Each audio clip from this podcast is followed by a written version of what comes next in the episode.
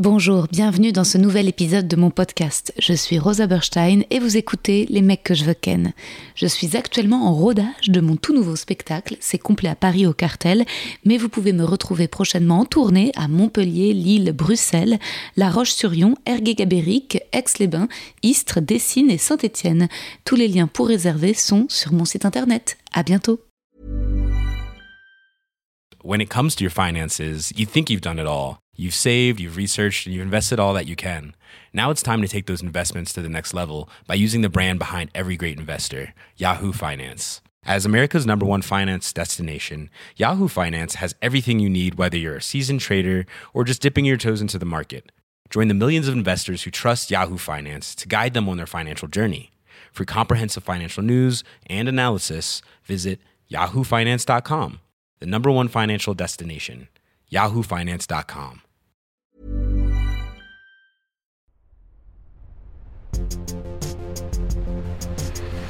Les mecs, les mecs, les mecs que je veux ken. Chers auditeurs, chères auditrices, mes noisettes pralinées, mes bonnes pâtes à tartiner. J'espère que vous allez bien en ce début décembre où l'on commence à se souhaiter bonne fête, acheter des sapins. Pour un ami proche, ça va être le premier Noël sans sa petite sœur et je suis inquiète pour lui car la pression n'est jamais aussi forte que les 24, 25 et 31 décembre où l'on n'a pas le droit d'être seul, il faut être en famille, en couple, avoir des amis. Moi, ça me fout le cafard un peu le manège qu'ils ont installé sur la place à Bagnolet. J'aime bien les décorations dans Paris, mais les marchés de Noël, je sais pas. J'aime pas quand on nous force à festoyer. Je préfère quand ça arrive un peu avant, après, gratuitement, sans prévenir. Ce dimanche midi, j'ai brunché avec ma mère, ma soeur, son copain et leur bébé. Et c'est mieux pour moi que n'importe quel dîner officiel autour d'un événement. On célébrait juste le fait de manger le dimanche. Et je savais que prendre ce temps me mettrait en retard sur le taf, mais j'en avais tellement besoin. Aujourd'hui, on reçoit une femme géniale, l'écrivaine Adeline Dieudonné, et ça me fait du bien d'entendre et de partager avec vous les paroles de cette femme si intelligente qui se dévoile si sincèrement. Avant de passer à notre discussion, j'aimerais finir cette intro en rendant hommage à la douceur entre femmes, qui est si précieuse dans ma vie.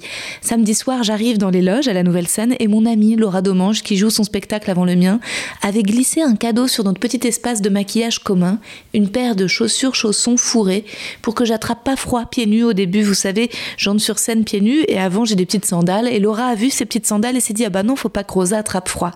Et quand j'ai vu les chaussures chaussons et qu'elle avait laissé son petit mot, j'ai eu envie de pleurer. J'ai pris une photo, j'ai voulu faire une story, mais je savais pas comment résumer ce que je ressentais, qui est que bah, ces gestes d'affection me touchent tellement. Et maintenant, place à Adeline, ce génie. C'était beaucoup trop court, on était chez moi. Désolée pour Minou qui fait du boucan. À un moment, je dis tais-toi, c'est évidemment à Minou, pas Adeline. Au printemps prochain sort son prochain livre. D'ici là, pour ceux qui ne la connaîtraient pas encore, l'occasion de la découvrir. Bonne écoute. Adeline, et si tu veux te régaler de ton petit déjeuner pendant que je te lis, bah, c'est un, un court petit poème. hein. D'accord. Adeline Dieudonné. Adeline Dieudonné est une grande écrivaine. J'ai été bouleversée par son roman La vraie vie. Si je ferme les yeux, je revois toutes les scènes, les ambiances. C'est la force d'Adeline, jusque dans Kérosène, d'inscrire des images extrêmement fortes, parfois dérangeantes. Son style est sensuel, précis, vif, sans concession. Adeline n'a pas peur d'aller loin. Certaines scènes sont extrêmement violentes, d'autres drôles. Elles retournent le ventre, nous saisissent, tu nous tiens. J'ai tellement hâte de lire ton prochain roman. Merci d'être aujourd'hui dans mon podcast, Adeline. Quelle joie de te rencontrer. J'ai mille questions pour toi sur ton process d'écriture et ta manière de braver la peur quand tu te lances dans une nouvelle aventure d'écriture, un deuxième, un troisième, un quatrième livre. Mais je veux tout reprendre chronologiquement et très égoïstement, apprendre à te connaître. Merci beaucoup. Merci. Merci à toi. C'est très joli.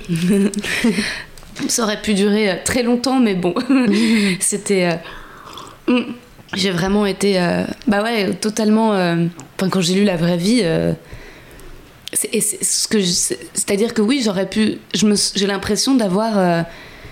La sensation de chaque scène, de, de- de voir cette petite fille, de, de voir les, endroits, les routes, les chemins, ces rencontres, que tout est, gravé, mais quasi comme, comme un souvenir, quoi. Comme si je l'avais vécu en le lisant, tellement c'était euh, imprégnant, quoi. C'était euh, Et pour Kérosène, alors sans euh, l'attachement, c'est-à-dire sans l'identification et l'impression d'être elle, mais aussi avec des, des moments de ouais, peut-être même encore plus violent, peut-être, et, et une admiration, quoi, parce que pour moi, c'est aussi ça, euh, la littérature, l'art, tu vois, quand je vais au théâtre, euh, dans le théâtre public, j'aime bien être euh, dérangée. Et c'est aussi euh, ce que je cherche en littérature. J'ai pas envie d'être, enfin, d'accord toujours. En Mhm. fait, j'aime bien être bousculée et je trouve que tu nous bouscules. Puis, et puis alors même la scène de fin dans la vraie vie, dans la forêt. Mais je crois que j'étais, j'ai eu des réactions physiques. Tu vois, j'avais mon cœur qui s'emballait. J'étais angoissée. Je devais poser le livre. Enfin, j'avais peur. Je me, tu sais, je l'ai fermé, mais j'avais envie de pleurer, mais j'arrivais pas à pleurer. Enfin, c'était euh, j'avais des images, enfin c'était c'était totalement cauchemardesque. J'avais l'impression limite de voir euh, un truc, tu sais, euh, je sais pas si tu te souviens de la, la BD Mouse. euh, Oui. Oui. eh ben, il y avait il y avait quelque chose comme ça, euh, mais limite, euh, bon alors parce que c'est mon imaginaire cauchemardesque, mais tu sais de la traque quoi, tu sais de la traque. euh, bah, des juifs par les nazis avec les chiens, mais il y a- ce truc un peu ancestral. De, toute façon, les, cauchemars, c'est quand t'es t'es suivi, quoi, quand t'as quelqu'un qui est proche de toi, et, et c'est fou que t'aies réussi à. Mais commençons par par toi, l'écriture dans ta vie. Est-ce que tu te souviens? Quand ça commence? Ah oui, je me souviens très bien. Pardon. hein. Ah oui, ta brioche, c'est trop mais bon. oui, je suis désolée. délicieux. Euh, oui, alors bon.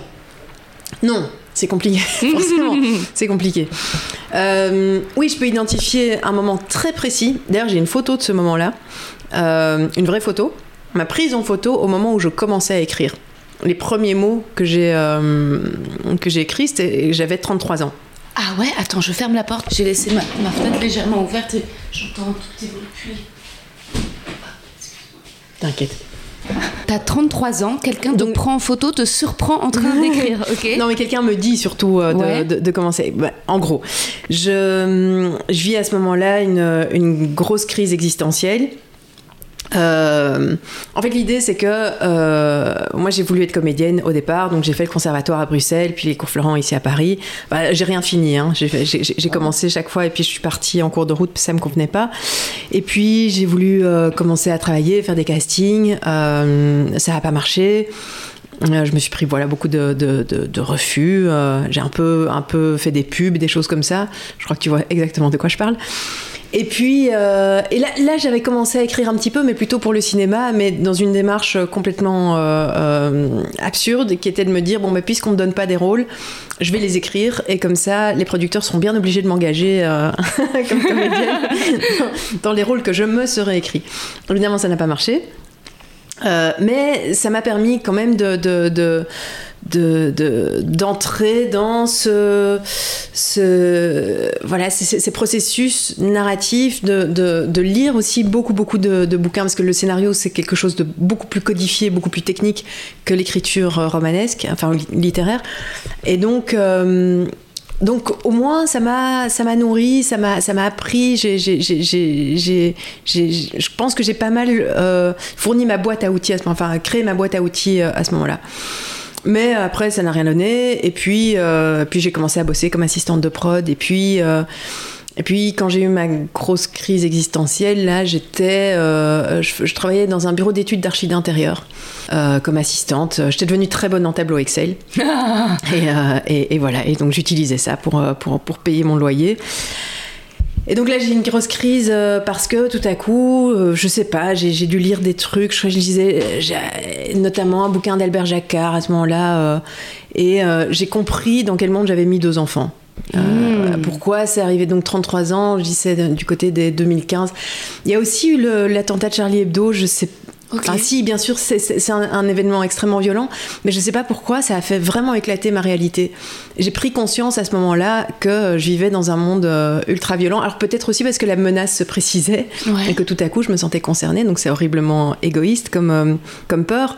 Mais, euh, mais c'est vrai qu'avec les attentats de Bru- enfin après les attentats de Paris, les Ouais. attentats de Bruxelles, euh, voilà, tout ça a fait éclater mon, mon- mon quotidien, mon sentiment de, de- de sécurité. Et je me suis dit, mais pour, que- que- ah, j'ai mis deux enfants là-dedans. Et donc je réalisais, avec, avec- et, et- et l'éco-anxiété est venue, euh, en fait ça, ça a créé de l'éco-anxiété, euh, parce que je faisais un lien entre tous ces trucs-là. Ouais. Et, euh, et donc, je me suis dit, bon, bah, la maison brûle et je suis pas en train d'aider les pompiers, en gros. Donc, j'ai lâché mon, mon- mon- mon boulot dans ce bureau d'études sans trop savoir ce que j'allais faire après, je, je suis retournée au chômage euh, en me disant je vais faire, je vais faire de la, je voudrais euh, euh, travailler dans l'habitat durable. Euh, Ok. Voilà, contribuer à ce que les habitations soient mieux isolées, soient plus, voilà, plus. euh, en me disant ça va être la merde demain, il faudra que et, et, on, on le voit bien aujourd'hui. Bah, bien sûr. Voilà, il faudra que les, les- les maisons soient, d'un point de vue énergétique, beaucoup, beaucoup plus euh, performantes, même si j'aime pas ce mot. Hmm. Bref, j'avais tout ça en tête, je savais, et je courais comme une poule sans tête, sans, sans savoir euh, où aller, parce qu'évidemment, j'avais aucune qualification dans ces, Mhm. dans ces, dans ces choses-là. Et euh, j'ai rencontré un écrivain qui s'appelle Thomas Gunzig, euh, écrivain belge, qui m'a dit, on, on s'est vraiment rencontrés dans un café. euh, par hasard et il m'a dit euh, mais c'est intéressant toutes tes réflexions pourquoi euh, pourquoi t'écris pas? Hmm. Et je lui dis, oh non, l'écriture, j'ai déjà essayé. ça, ça a rien donné. Et puis, qui ça va intéresser euh, les, les- les angoisses d'une meuf de 33 ans euh, pour ses enfants euh. Il dit, mais moi, moi, ça m'intéresse, Mm. euh, je veux savoir. Il dit, de toute façon, t'as autre chose à foutre aujourd'hui. Et je dis, non. Bah, donc, voilà. Et c'est pour ça que j'ai une photo de ce moment-là. C'est que, Oh, wow. il m'a dit, Bon, moi, je me, je me remets sur mon. On est, donc, lui, il bosse dans un, dans un café toujours. Euh, Mm. Moi, je me remets sur mon roman. Et toi, essaye pendant une heure, et dans une heure, on se, on se reparle, et tu me dis, euh, tu, tu me dis ce que, où t'en es, ce que ça donne. Et donc, euh, et à ce moment-là, en loose day, il a pris, euh, il a pris une petite photo de moi. Waouh. Et, euh, et donc, effectivement, une heure après, j'avais commencé à écrire. Les premiers mots, c'était euh, j'ai 33 ans et deux enfants. Et, et c'est ce qui allait donner naissance à Bonobo Moussaka, qui est mon premier, mon premier texte, qui est un, un texte de théâtre. Parce que la première forme qui m'a intéressée, enfin, je me suis dit, si je veux écrire, alors c'est pour la scène, parce que ça me paraissait le plus accessible. Si voilà, là, c'est peut-être un truc que je pourrais faire, écrire un spectacle dans lequel je parle de tout ça, dans lequel je, je, je... Ouais, et seul en scène, ça coûte pas grand-chose, et peut-être que j'arriverai à faire euh, un ou deux soirs dans un, un café-théâtre, euh, voilà. Waouh, c'est beau, c'est vraiment euh, une rencontre, un Jiminy Cricket, quoi, une petite fée. euh, Non, Minou, tu me fais chier, mais alors d'une force. Euh, alors. Mais Minou, en fait, t'as petit déjeuner ce matin, au cas où t'aurais oublié. Donc là, t'es sur mes genoux, t'es en train de lécher les confiseries qu'on a achetées, tu te calmes. Je crois qu'il a des choses à dire aussi. Oui, bah, il a envie de Il- participer il a, à la son avis sur la discussion. question. Non, après, ce qui, est, ce qui est quand même un tout petit peu euh, effrayant, euh, enfin effrayant non, mais je, je- je réalise aussi qu'il a quand même fallu que ce soit un mec qui me donne l'autorisation d'écrire. Ouais, mais bon, parfois c'est. Tu sais, euh, t'as t'as des. des- Enfin, moi, j'avoue que moi aussi, j'ai des mecs qui sont des super mentors. euh, et j'ai l'impression que. Les mecs, dans l'ensemble majorité, c'est vraiment des grosses merdes. Mais que de temps en temps, certains d'entre eux sont vraiment de petites fées magnifiques et incroyables. Ah, je dis pas le contraire. Non, je dis pas le contraire. Je suis entourée. j'ai- vraiment beaucoup d'hommes merveilleux autour de moi. Non, c'est pas, c'est pas le problème. C'est c'est- c'est moi le problème. C'est- Tu crois qu'il fa... Tu penses que le fait que ce Ouais. soit un homme, ça a joué? Définitivement. Ah ouais. Certaines. Ça aurait été une meuf. Je pense pas que j'aurais. euh, Hmm. Non, après, voilà, je- je- j'en suis consciente et je, et je travaille dessus. Et, et- Oui, c'était 2015 aussi. Ouais, C'était avant MeToo. oui. Donc sûr. tu vois, on a toutes beaucoup. Peut-être que je... c'est ça. Bah, en tout cas, aujourd'hui, j'essaye de, de- Oui, bien sûr, évidemment, Mm. euh, euh, les, les- les choses ont, les choses ont évolué. Moi, j'ai évolué aussi. Mm. euh, euh, et et je, je prête beaucoup plus attention aux, aux- aux paroles des meufs. J'essaye même... Voilà, de, de- dans, dans mes lectures, je fais, je fais, des, je fais des quotas, c'est moche, mais, ouais, ouais, ouais. mais vraiment de me dire, euh, je veux, euh, je veux Mm. lire euh, au moins 7 bouquins de meufs pour 3, enfin 7 sur 10 quoi, pour, euh, parce que, et c'est vrai que je me rends compte que ça change complètement ma perception et ma façon de, de- vivre avec, euh, avec les, les femmes de mon entourage, ça change mes relations et, euh, et, et- Tu me fais chier.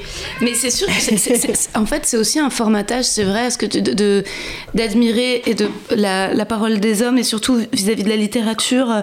Euh, C'est vrai que même à l'école, tu vois. ah non, mais c'est bon, merci, mais. euh, euh, moi, je pense que vraiment, si, si, euh, s'il y avait, tu vois, ma mère, elle a toujours euh, fait gaffe à me, à me donner des livres d'autrices femmes. Ah ouais? Ouais, elle m'avait donné Colette, elle m'avait donné euh, Le blé en herbe aussi, tu vois, plein de, de bouquins de femmes pour que ça fasse partie de mon corpus. Mais sinon, quand je pense à l'école, c'est Victor Hugo, enfin, c'est que Mm. cet effort-là n'est pas fait. Non, bien sûr. Oui, et moi je viens d'une famille euh, zéro féministe. D'accord, ouais. euh, euh, enfin après, ils, Ouais. sont, ils sont super. Ouais, Je- Mais vraiment, il n'y avait, pas du cette tout, conscience-là, euh, aucune conscience de. Mm. Et moi, j'ai lu. en plus, je viens d'une famille qui est pas très littéraire non plus, donc moi je lisais, mais c'était pas. Mes, mes parents m'ont jamais mis de bouquin entre les mains, donc ils faisaient. C'était pas du tout eux qui influençaient mes, mes lectures. C'était. C'était le hasard, c'était la bibliothèque, c'est le libraire, mais euh, Et alors, avant de, de poursuivre, après, euh, après ce, avant ce- ces 33 ans, le désir d'être comédienne. Est-ce que toi, parce que tu fais des directement après le bac, tu fais des études de théâtre? Ouais, mais ça vient d'un mec de nouveau. Ok. À la base, moi, je voulais plutôt faire euh, euh, l'archi d'intérieur. ok. Je suis vraiment obsédée par la maison Oh et wow. par, par l'habitat. Enfin, désolée, ne juge pas trop chez moi. C'est là, ça a été carbonisé. C'est pour ça que c'est tout noir. Ouais, mais... j'ai- vu. Non, non, non, euh, non, et je suis pas du tout dans un truc. De, ça, ça- ça- ça doit être absolument beau et chic, mais euh, mais en fait, j'avais envie, euh, j'avais envie de faire ça parce que, mais pas parce que j'avais envie de dessiner les maisons, mais plutôt parce que j'avais envie de de- d'être vraiment les mains dedans. Ouais. Je voulais faire euh, des tas de l'actes parce qu'à l'époque, tu sais, c'était la mode quand j'avais euh, j'avais 16-17 ans. Mhm. Ces trucs, euh, bah, ça revient un petit peu maintenant, hein, mais tu vois, de talocher les murs avec euh, Mhm. des, des espèces de de- d'argile et, et- et ce genre de trucs. Et donc, Mhm. moi, j'avais envie de faire ça, mais plutôt en tant qu'artisane et, et- et vraiment, je- j'avais envie d'avoir les, les mains dedans. Euh, et puis j'ai rencontré un mec euh, euh, bah, qui allait devenir le, le papa de ma première fille, D'accord. qui était très important pour moi. Et lui, il avait envie de faire le, le conservatoire en théâtre. D'accord. Et donc il m'a dit, mais si, viens faire. Et c'est vrai qu'à ce moment-là, je faisais de l'impro. je... Et c'est vrai que j'aimais beaucoup ça, l- l'impro, mais je pensais pas du tout en faire mon métier. Et donc c'est lui qui m'a dit, si, si, viens, on va faire ça ensemble, et ça va être super, et on sera les Bonnie and Clyde du théâtre, et machin. Et donc j'ai dit, ok. Bah, après, ce qui est tragique, c'est qu'on a présenté l'examen d'entrée tous les deux, et, et évidemment, Il l'a eu. non, Tu l'as je eu. l'ai eu et pas lui. Ah là là. Et donc, euh, et donc voilà, donc ça a compliqué un peu notre quotidien pendant Eh les ben années qui ont suivi. Euh, mais donc voilà, c'était pas forcément. Et je crois que c'est pour ça que j'ai pas réussi aussi. C'est parce que euh, je crois que ça venait pas d'une. euh, Je crois que j'avais du talent, honnêtement. Mhm. Je, je suis, je suis pas une. j'ai- J'étais pas une mauvaise comédienne au départ. Je crois que je le suis devenue parce que à force de pas pratiquer, je crois que vraiment c'est c'est un truc, c'est- un métier. Et si tu le fais pas, ben euh, tu peux pas, tu peux pas être bon. Mais, euh, mais j'avais plutôt des, des- des qualités, mais ça s'est tellement mal passé au, au conservatoire que Pourquoi? Parce que bah parce que c'était une, autre époque et quoi que, que je suis même pas sûre que ça se passe différemment aujourd'hui, mais c'est un, milieu qui est extrêmement violent.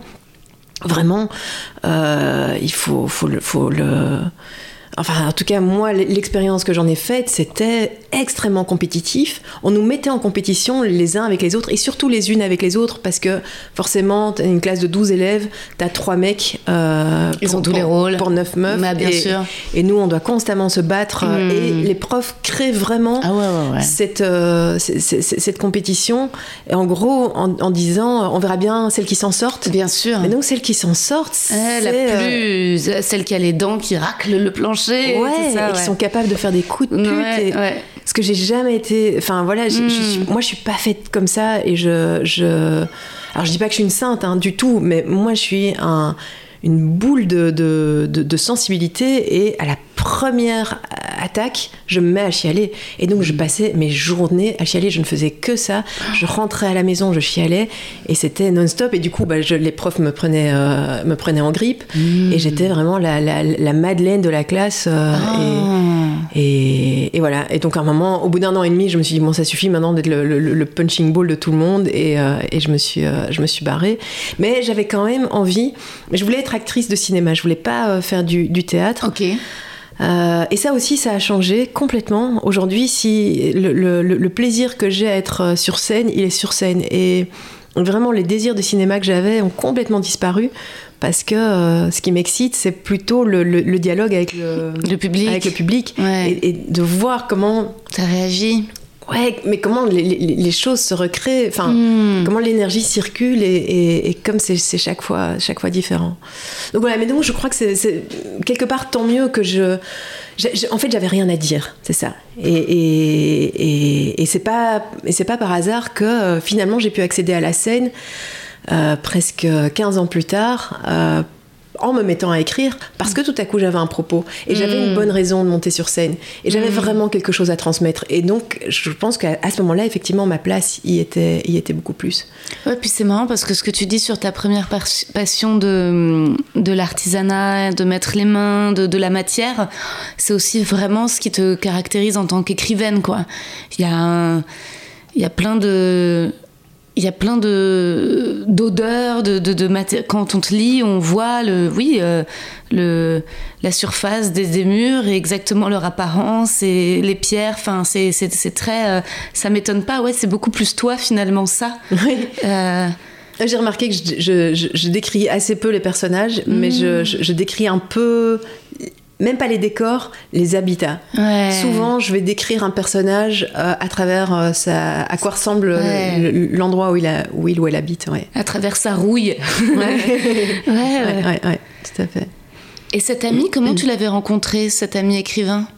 Euh, par hasard, vraiment, euh, on était dans un café et bah, lui, il est un peu connu en, en Belgique, donc, euh, donc je sais plus, est-ce que je lui avais proposé un, je lui avais proposé un café, mais je crois même pas. Je crois qu'on travaillait juste l'un à côté de l'autre et que moi, à ce moment-là, je faisais des plans d'architecte et je crois qu'à un moment, oui, c'est ça, c'est lui qui est venu vers moi en me disant, hé, mais qu'est-ce que tu fais euh, C'est quoi ces lignes, ces lignes de toutes les Ah. couleurs? Et donc on a commencé à, mais vraiment tout à fait euh, par Oui, hasard. innocemment. Et... pas d'histoire d'amour ou de séduction, juste une vraie histoire d'amitié? Ouais, ouais, ouais, ouais, Ouais, c'est beau, c'est rare aussi. ouais. Sans aucune arrière-pensée, pur un être vraiment généreux, intéressé par toi, par qui t'étais. Oh, Ah. on- Peut-être sensible On saura- aussi à tes beaux yeux, mais on peut pas lui en on vouloir. saura jamais C'est exactement. toujours un tout. Voilà, exactement. Je sais pas si. Ouais.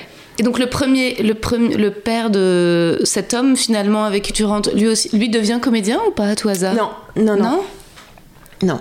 Il choisit un autre, une autre Euh, voie. Ouais, ouais, ouais. Non, lui, il a, il a, il a, il a essayé vraiment. Bah bon, euh, comme, Ouais, comme, euh, ouais. euh, j'allais dire 98% des gens Hmm, qui se lancent là-dedans. bien hein, sûr. euh, un 98. euh, Ouais. Non, non, il ne devient pas comédien et on se sépare bah, quand j'ai 25 ans, juste après la naissance de notre, euh, notre première fille. Donc on est resté longtemps ensemble. Ah oui. On est resté 7 ans ensemble et on s'est séparés quand la petite avait 5 mois. Donc euh, vraiment, genre, on fait un bébé et merci, au revoir. Waouh Et donc tu fais un bébé super tôt. euh, Ouais. Et euh, ça, tu sais, euh, t'avais envie aussi de, de vivre l'expérience euh, physique. Est-ce que c'était aussi de l'artisanat? Ouais, ouais, je crois d'une façon totalement inconsciente. Ouais. Bah, de nouveau, c'était pas vraiment mon envie à moi, c'était son envie à lui. Ok. Et, et, et finalement, ouais, j'ai, je crois que j'ai, il a, il a commencé à me le demander, j'avais genre 20 ans, et puis, et puis Ah j'ai oui, résisté pendant, pendant 4 ans, et puis finalement, je dis, bon, allez, d'accord. Et en fait, je crois que j'étais juste curieuse de savoir ce que c'était Mm. d'être enceinte. Ouais. C'est, c'est aussi euh, puéril que ça, comme euh, j'ai pas réfléchi. euh, Bon, après, je suis ravie, hein, j'adore ma fille. Mais, euh, mais ouais, j'avais, j'avais, j'avais, j'avais envie de savoir ce que c'est d'être enceinte et puis, et puis d'avoir un. Puis j'imaginais un petit bébé, tu vois, que ça allait être un truc que j'allais mettre sur mon dos Ouais. et, qu'il allait m'accompagner dans la vie. Ouais. j'imaginais évidemment pas du tout que. Le temps. ouais.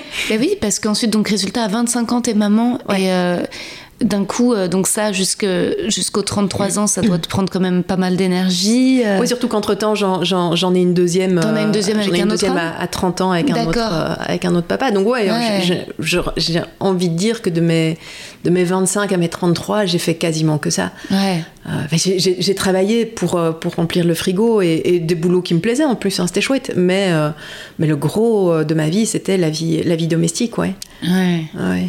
La vie domestique, la vie parentale, la vie de maman, j'ai beaucoup allaité. Je me suis beaucoup occupée de, de, mes, de mes bébés. Et ça, j'ai j'ai une chance euh, énorme. Enfin, une chance qui, en même temps, euh, bah, j'ai- de la chance que ça se soit bien passé finalement, et que, et- mais qui m'a précarisée aussi, parce que ça veut dire que euh, pendant les premiers mois de leur vie, en fait, je travaillais pas parce que euh, on trouvait pas de place en crèche. D'accord. Et, et finalement, tu te dis. Et, mais- et les boulots que je pouvais, auxquels je pouvais éventuellement prétendre étaient tellement précaires que on se dit bon bah si c'est pour dépenser tout mon salaire en place en crèche autant ne pas travailler. Mais donc en fait c'est un énorme piège parce Bien que sûr. parce que du coup c'est moi qui suis enfermée dans le dans, dans le dans, le- dans la maternité. C'est moi qui c'est moi qui sais euh, où en sont les vaccinations. C'est moi qui euh, voilà qui, qui prend tout en charge. Ah bon après je Je dis pas que les, les, les papas ont pas été euh, ont pas été présents, hein, mais euh, mais quand même. Enfin surtout, Ça, ouais. ça aspire pas mal, quoi. Ça aspire beaucoup, ouais, ouais, ouais. Mais bon, ça fait que d'un coup aussi, on apprend en la, la trentaine vers la quarantaine est totalement euh, débarrassé de cette question-là. Ah, c'est tout d'un coup la question de la carrière qui s'ouvre, quoi. Complètement. Et ça, c'est ça, j'avoue que je kiffe, Ouais. surkiffe aujourd'hui euh, ce- ce- cette idée de.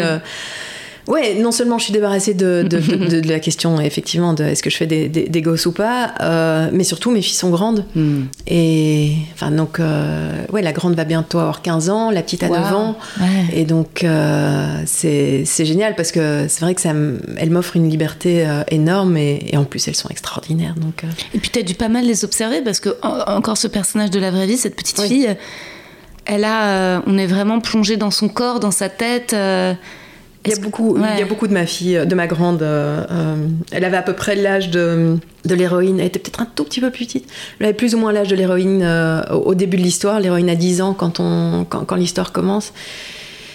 Et ma fille avait, ouais, c'est ça, elle, elle approchait de, de cet âge-là. Donc, ouais, il y a beaucoup d'elle dans, et dans le côté euh, très, très brillante, Mm. très scientifique, très précoce. Ouais.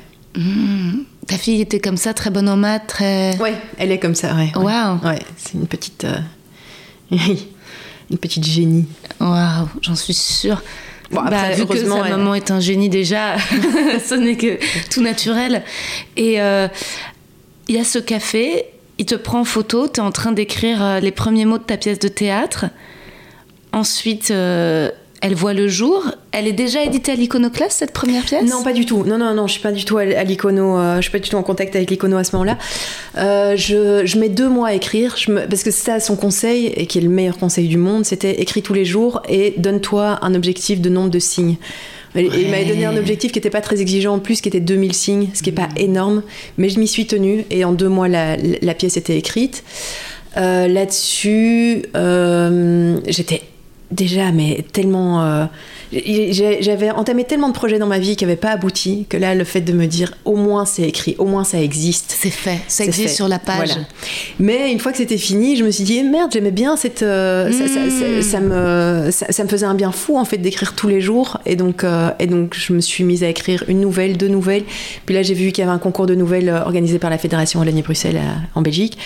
Donc donc j'ai envoyé et en fait j'avais deux nouvelles j'ai vraiment hésité à laquelle j'allais euh, j'a- j'allais envoyer. J'en ai envoyé une des deux, et en fait l'autre c'était de l'embryon de la vraie vie. C'était euh, un truc qui s'appelait Village Expo, mais dans lequel il y avait déjà l'accident du glacier, il y avait déjà euh, le. Et donc, donc j'envoie, et je l'envoie, hum, cette nouvelle que j'envoie au concours, qui s'appelle Amarula, je l'envoie également à, Thomas, en disant Tiens, voilà, j'ai écrit une nouvelle, qu'est-ce que t'en penses? Et j'ai toujours le mail qu'il m'a envoyé, et que j'ai relu pas mal de fois depuis. Et il dit En fait, j'en pense que t'es écrivaine. Et que donc, à ce titre, tu as une responsabilité, c'est d'écrire encore. Mais les nouvelles, ça n'intéresse personne, donc tu dois écrire un roman. Et donc, euh, donc voilà, donc j'étais là. Et, et ça m'a, je me suis dit, mais un roman, il est fou. Là, un roman, c'est les, les romanciers qui écrivent des romans. C'est des, déjà, la plupart du temps, c'est des hommes, ils sont morts. enfin, ou en tout cas, ou quand c'est des femmes, c'est des femmes de lettres, c'est des gens qui ont un cursus universitaire. Qui, je me sentais pas du tout. Euh, Enfin, c'était une élite intellectuelle pour moi, de laquelle je faisais pas du tout partie, et donc, euh, et donc il y avait vraiment quelque chose de l'ordre de la transgression. J'avais l'impression d'être une espèce de transfuge de de, de, de classe euh, Tes culturelle. parents faisaient quoi? Mes parents, mon papa, il était euh, pilote, euh, pilote de course, pilote automobile. Euh, ouais, ouais, je suis issue de la grande bourgeoisie, hein, donc c'est pas du tout un, un- un truc de, de- de classe sociale, mais plutôt de, de, De milieu de, de milieu intellectuel, ouais, ça. Et ma maman, euh, elle est, c'est une femme d'affaires. Elle a fait, euh, elle, a, elle a créé son propre, euh, son propre magasin de vêtements. enfin, voilà. c'est- Et, et du côté de ma mère, en fait, c'est vraiment une lignée de, de- de femmes qui ont bien réussi, euh, toutes seules. Euh, Enfin, surtout ma grand-mère, qui elle était vraiment issue d'un milieu ouvrier, qui s'est fait larguer par son mec quand euh, ma mère avait 6 ans, qui s'est retrouvée quasi à la rue et qui, euh, et qui a réussi à, à- à créer un, un vrai, euh, un vrai empire de... Bon, après, c'est- horrible, hein, parce que c'est vraiment le, le- début du capitalisme. Ouais. Elle a commencé à importer des trucs euh, d'abord d'Allemagne de l'Est et puis de Chine, donc, euh, donc vraiment... Elle, Quoi comme produit? C'était des articles de sport. D'accord. Jouets, des, des- jouets, mais surtout principalement des articles de sport. D'accord. Donc, donc en fait, tout ce qu'on déteste aujourd'hui, Oui. évidemment. Euh, la délocalisation, le fait de faire travailler des. Donc, c'est. Voilà, je, je, je, viens, de là aussi, je, je, sais. Mais, bon, une euh, femme qui s'est faite. Et... mais voilà, euh, Ouais. des, des meufs qui, qui, qui. Mais alors, c'est rigolo parce que dès qu'un. Dès qu'un mec débarque dans la famille, euh, c'est euh, c'est Jésus-Christ, quoi. Et donc, il y a, y a- y a ce truc très schizophrène. Ouais, une grande On- on aurait contradiction. pu- ouais. On aurait pu croire que ça fasse des, des- femmes féministes, et puis en fait, pas du tout. L'homme Mm. est toujours perçu comme le sauveur, comme celui qui va. euh, Et. Bah oui, c'est tellement dur à découdre. Tu vois, même ma mère qui me donnait des livres de femmes, elle a elle-même ses contradictions Ouais, aussi. hein. voilà. Tu vois, elle est aussi, elle a toujours une euh, une admiration et une faculté euh, quand même à se mettre euh, dans l'ombre des hommes, en fait, à privilégier leur intelligence et à, et à penser que c'était à à leur génie euh, auquel il fallait rendre hommage. Enfin, elle a vraiment ce truc, tu sais, ma mère, elle est, euh, elle est fascinée par les hommes puissants. Elle était amoureuse de Strauss-Kahn.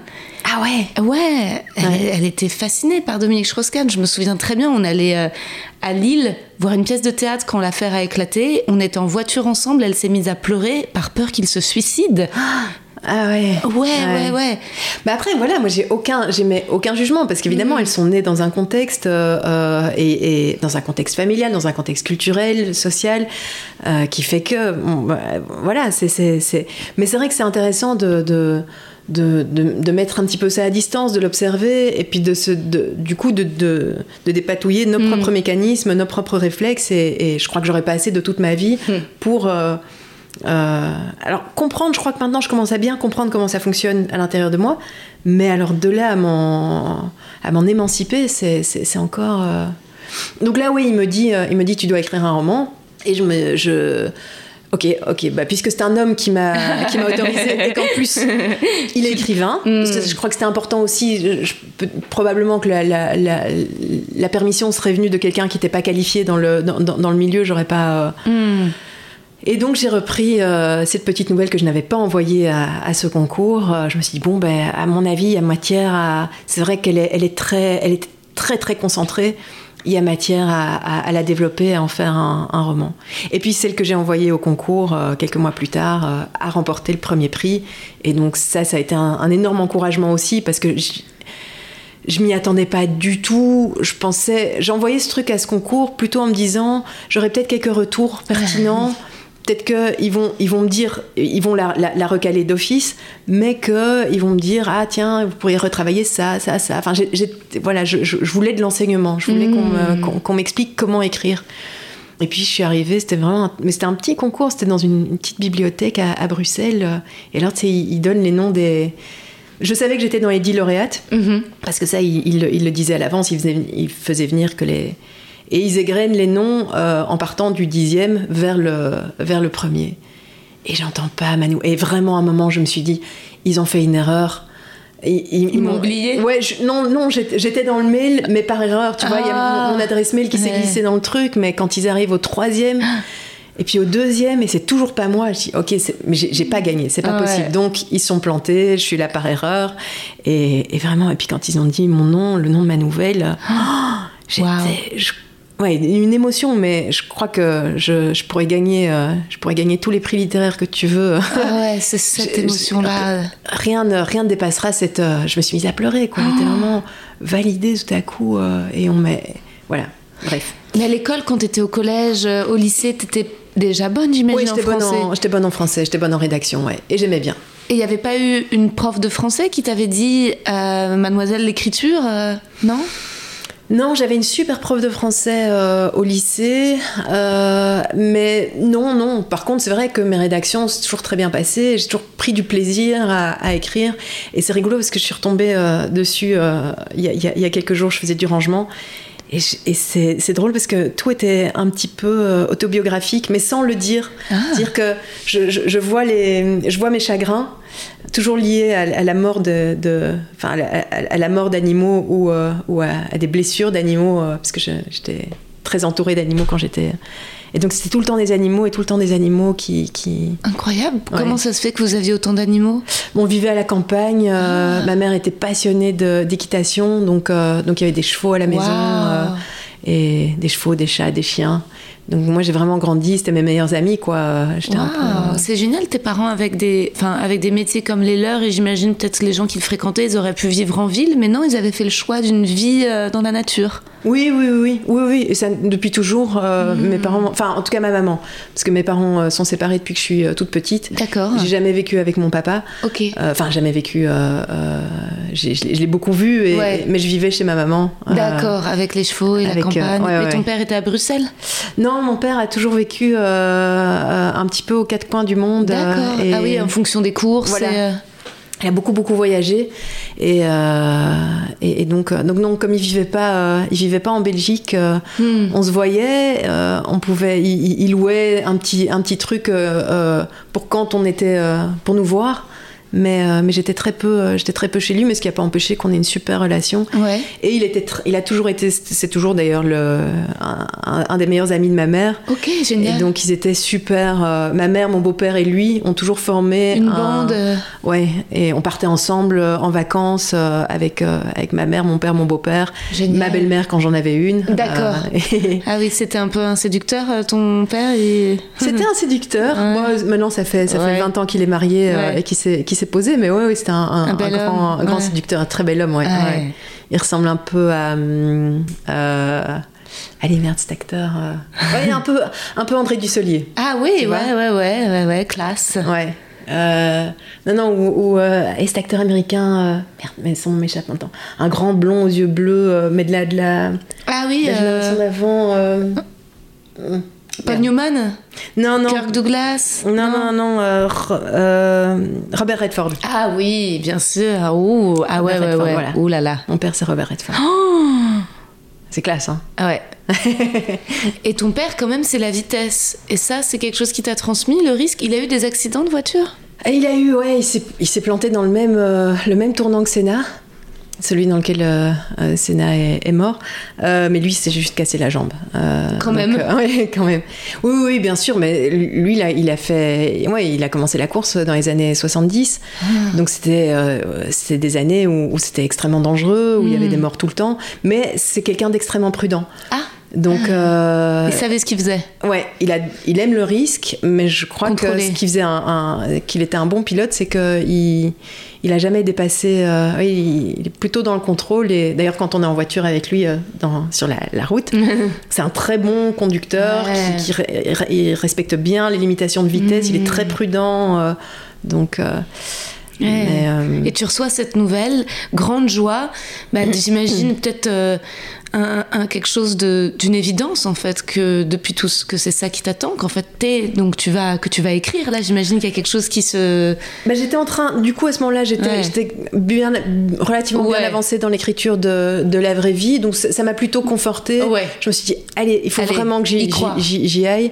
Euh, D'autant plus qu'à ce moment-là, euh, professionnellement, c'était c'était c'était un peu. euh, euh, ouais, c'était un peu l'hécatombe. Hmm. Euh, J'étais retournée du coup euh, en production cinéma, mais avec tout, que des contrats super précaires et, et donc, moi, j'imaginais pas que ça allait devenir mon métier, mais, mais j'avais besoin de, de, de ça, de cette respiration-là et de, voilà, de, de cette éventuelle porte de me dire si, si j'arrivais à publier un, un roman, ce serait un truc, ce serait au moins quelque chose que j'aurais réussi dans ma vie. Mm. Voilà, sans imaginer évidemment que j'allais en vivre parce que euh, on n'en vit pas normalement.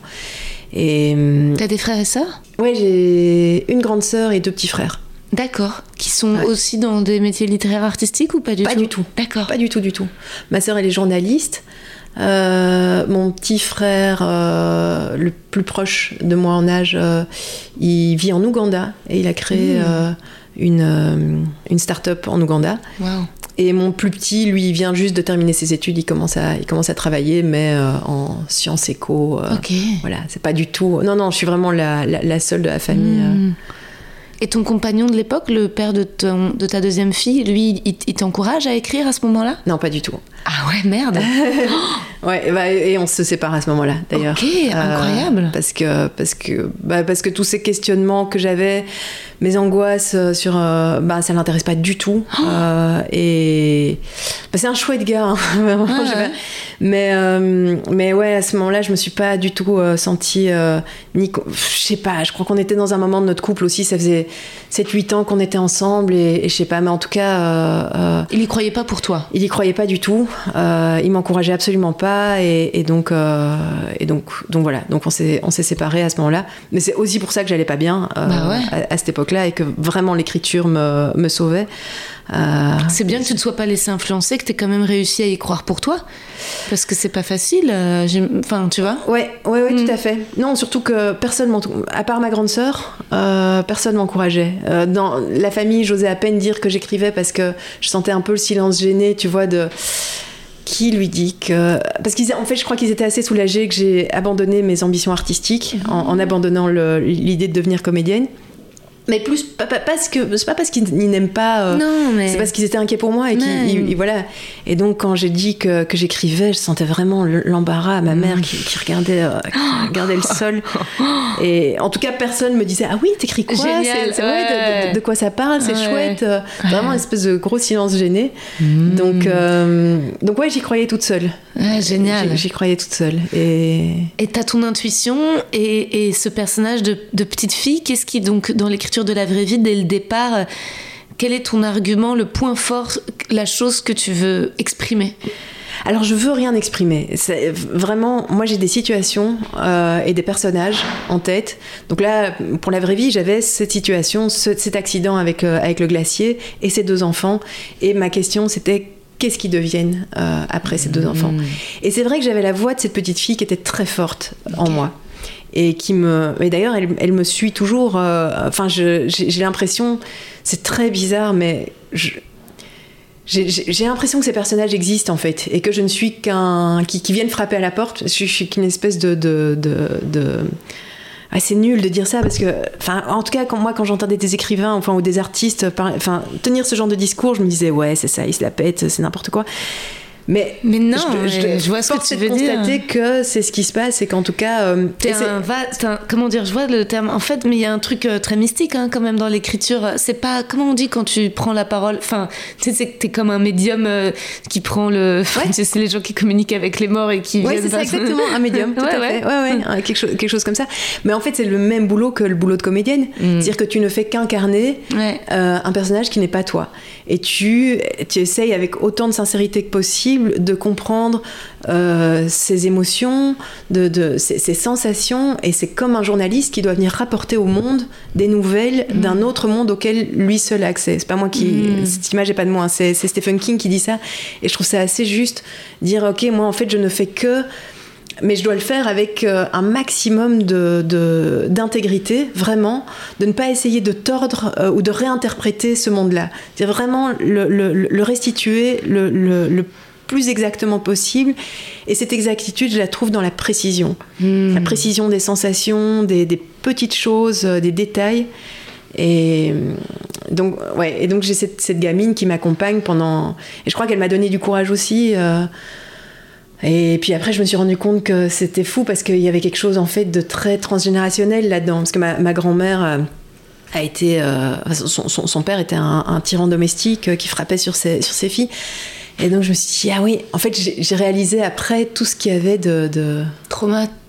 Ouais, que je, que je n'ai pas vécu, mais qui en fait traverse, euh, traverse la famille, traverse les générations, euh, ou, ou peut-être aussi traverse des récits euh, euh, qu'on m'a fait. Et, Donc en tout cas, cette petite fille, elle, existe en moi, mais c'est le récit des autres femmes et des femmes de ma famille euh, euh, qui ont... La question des violences intrafamiliales, c'est vrai que je me suis dit, moi, je n'ai pas vécu ça, est-ce que j'ai vraiment le, droit de... Et puis, effectivement, je me suis dit, ok, je, je, je, je m'autorise à le faire, mais j'essaye d'être ultra sincère par rapport à ça et de pas... Après, je sais pas si j'y suis arrivée, tu vois, mais de pas entrer... Dans un de- voyeurisme. Ouais, déjà clairement, mais mais euh, mais de pas reproduire des clichés. On essaie vraiment d'imaginer ce que c'est. C'est quoi quand ton père est violent C'est quoi quand à l'intérieur de, de, de ta cellule familiale, là où de ta maison, là où tu es censé être en sécurité, le prédateur est là. Qu'est-ce que, qu'est-ce que ça fait quand tu l'entends rentrer du travail? Comment l'atmosphère de la, maison se modifie? Je me dis, c'est vraiment ça que je dois aller chercher et faire vraiment ce travail de, d'imagination, parce qu'évidemment, je ne l'ai pas vécu, mais, euh, mais voilà, mais d'essayer en tout cas de pas plaquer des images que j'ai pu voir dans des films. Oui, après, c'est un misérabilisme, mais pour, situer aux auditeurs, en fait, donc dans la vraie vie, pour ceux qui n'auraient pas encore lu, hein, c'est euh, il y, a oh là là, il faut qu'on se dépêche. Non de, non non, ça va, on est, c'est vrai. Oui oui. Euh, le, la protagoniste subit des violences, de le, père est, est violent, bat sa femme et, euh, et, ses enfants, et violent avec ses enfants. Et, euh, et c'est très, très. Euh, bah, c'est complètement poignant. Et tu, donc on est, on est terrorisé. Mais en fait, ce qu'il y a. Enfin, moi, je me suis pas, en lisant La vraie vie, à aucun moment je me suis dit. Euh, j'ai besoin de savoir euh, si l'écrivaine a elle-même été battue pour pouvoir euh, accepter de, lire ce récit. Pas du tout. je... Enfin, c'est tout bête, hein, mais déjà, je trouvais ça bien écrit. En fait, et parfois, ça suffit. Mm. C'est-à-dire que le en fait, euh, le style servait la cause. C'est-à-dire qu'en fait, justement, si ça avait été des situations clichés, et puis même si ça avait été empoulé, un peu lourd, un peu tir à l'arme, j'aurais pas euh, pu, en fait, être euh, ému. Mm. Et là, c'est juste que c'était tellement vif et précis comme style qu'il y avait un climat de terreur et qui était beaucoup plus universel au final que ce foyer, qui était en fait, qui pouvait faire écho à chaque lecteur. Alors bien sûr, on peut se dire euh, avoir être en empathie par rapport à un enfant qui, subit ça, mais ça questionne aussi chacun sur euh, quelle est la présence dans ma vie, de, quoi j'ai peur, de, qui me fait peur, mm. qui m'intimide. Euh, de, qui je redoute la violence et, mm. et en fait ça ça peut être ça peut être ça peut être une phrase hein, ça peut être quelqu'un ça peut être euh, quelqu'un de changeant il suffit qu'il y ait quelqu'un qui est qui est deux visages et dont on n'anticipe jamais le deuxième et que et que ça crée euh, et que ça crée de la terreur en fait ouais, euh. bien sûr oui, mais, mais et puis mais en tout cas toi est-ce qu'à un moment tu t'es dit peut-être que la violence me fascine aussi? Hmm. je me suis jamais posé cette question là enfin, je me la pose pas de cette façon-là. C'est-à-dire que là, aujourd'hui, je me demande effectivement qu'est-ce que.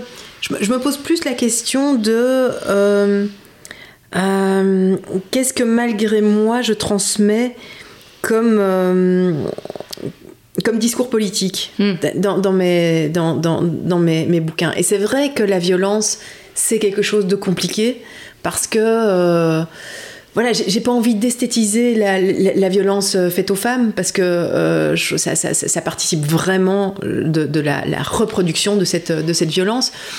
À force de montrer des femmes qui se font taper dessus, bah, les femmes se font taper dessus. Et en même temps, bah, on doit les raconter, ces histoires-là, on doit les dénoncer. Donc. Euh, et c'est vrai que dans Kérosène, en fait, la, question se pose plus dans Kérosène mm. parce que là, bon, Kérosène, c'est des nouvelles. Euh, enfin, il y en a qui le lisent comme un roman, il y en a qui le lisent parce que c'est un truc un peu bâtard entre les deux, mais pour moi, c'est des nouvelles. Euh, en tout cas, c'est des histoires qui. En fait, c'est une collection de personnages dans une station-service et je raconte une histoire de, de, de chacun de, de, ces personnages. Et c'est vrai que là, la violence, elle est omniprésente. Elle est dans toutes les, dans toutes les histoires. Maintenant, c'est vrai que Kérosène, je l'ai plus écrit pour me défouler. Il y a un côté. Euh, Burlesque. Hein il y a un côté, il y a un côté burlesque, il y a un côté, euh, un côté un peu Tarantino aussi euh, dans ce truc de vouloir montrer de l'hémoglobine. Et, et, après, voilà, c'est vrai que c'est vrai que c'est toutes des violences qui sont de nouveau beaucoup exercées contre les femmes. Euh, mais ça m'intéressait aussi de voir, tiens, différentes formes de violence, c'est-à-dire qu'on a de la violence sociale, on a de la violence sexiste, on a même de la violence d'un animal sur, euh, sur une petite fille, euh, on a la violence des humains sur les animaux, enfin on a vraiment plein de... Et, toutes les formes de domination se... Voilà, je crois, que je, crois pas que je suis fascinée par la violence, mais je crois que je suis obsédée par la domination. Mmh. Maintenant, enfin, et par toutes les formes de domination. Maintenant, ma, question, c'est vraiment, et j'ai pas, et j'ai pas encore de réponse, c'est euh, qu'est-ce que j'en fais de ça et est-ce que, est-ce que mes histoires ne vont pas dans le sens d'un espèce de discours dominant? Vois, par exemple, la vraie vie, je me suis dit, merde, euh, c'est quand même une petite fille qui est solidement dans la merde à la base et qui, à force de volonté, parce que c'est une, c'est une- Mm. une guerrière, c'est, Mm. euh, vraiment beaucoup de. À force de volonté, finalement, s'en sort Ouais. d'une certaine façon. When it comes to your finances, you think you've done it all. You've saved, you've researched, and you've invested all that you can. Now it's time to take those investments to the next level by using the brand behind every great investor, Yahoo Finance. As America's number one finance destination, Yahoo Finance has everything you need, whether you're a seasoned trader or just dipping your toes into the market. Join the millions of investors who trust Yahoo Finance to guide them on their financial journey. For comprehensive financial news and analysis, visit yahoofinance.com, the number one financial destination, yahoofinance.com. c'est le discours euh, capitaliste Mmh, néolibéral qui de veut la peu, tu vois. story, Euh, ouais. Voilà, et, et, euh, et, ça, et ça me fait chier. Après, je me dis, oui, enfin, ok, elle s'en sort, mais elle s'en sort pas toute seule non plus. Ouais. Elle a quand même besoin d'aide. Elle est aidée par, par des, des- des adultes extérieurs. Il y a le professeur Mm. Pavlovitch. Ouais. Il y a, il y a Monica, il y a le champion, même s'il est bien, euh, et, et la, plume, Mm. euh, même si voilà le champion, il est, il est bien problématique aussi comme, comme personnage. Mais en fait, elle s'en sort pas complètement toute seule non plus. Mais, mais voilà, mais c'est me dire, j'ai été bercée par ces récits-là. Ouais. Euh, c'est le soft power, quoi. Le, le- le- les- Ouais, bon, c'est la survie. Après, euh, c'est pas que le capitalisme, parce que tu vois, euh, c'est Dickens, quoi. Tu vois, c'est l'enfant, euh, c'est le, le- c'est se sortir de la mine, sortir de, de- je veux dire, c'est. Euh, Ouais, c'est la beauté de la survie, quoi. En fait, Euh, après, euh, c'est pas. Je trouve que dans ton livre, euh, il n'y a pas la question de la réussite. Enfin, tu vois, Oui, c'est oui, pas. non, non, bien sûr. Non, non, non. Non, non, mais je veux, je veux surtout pas que, que, que l'idée Oui, euh, ce soit que- soit, enfin, que tout le est bien message, finit bien, même si je ouais. hais ce mot et que, Mm. que vraiment je délivre pas de message dans mes romans, mais qu'il n'y ait pas ce truc de euh, ah mais euh, vous voyez euh, quand on veut euh, quand on veut s'en sortir, on finit toujours par y arriver. Ouais, mais il n'y a pas du fait, tout ça. euh, Mais il n'y a pas, il y a à aucune seconde, il y a le quand on veut, on peut. Parce que c'est pas une héroïne euh, euh, de bons sentiments, ton héroïne. C'est une héroïne elle-même violente. Mhm. C'est qu'elle s'en sert en étant, en prenant et en copiant une forme de la euh, puissance de son père pour la pour s'en protéger. C'est-à-dire que là où le petit frère lui se fait soumettre, et- enfin lui il est il est démoli. Oui, oui. Mais elle, elle, elle, on- elle a des pulsions elle-même. Enfin, tu vois, c'est pas un personnage de sainte. hein. Non, non, non, non, non. Et Non, non, non, c'est sûr, elle, est- elle est amorale euh, Mm. à, à plusieurs moments de l'histoire, enfin, notamment dans son, son, son truc avec le, avec le champion, même si ben, c'est une gamine et, Oui. et, euh, et c'est. Et c'est pas sa faute, et, Bah, et bien sûr. voilà.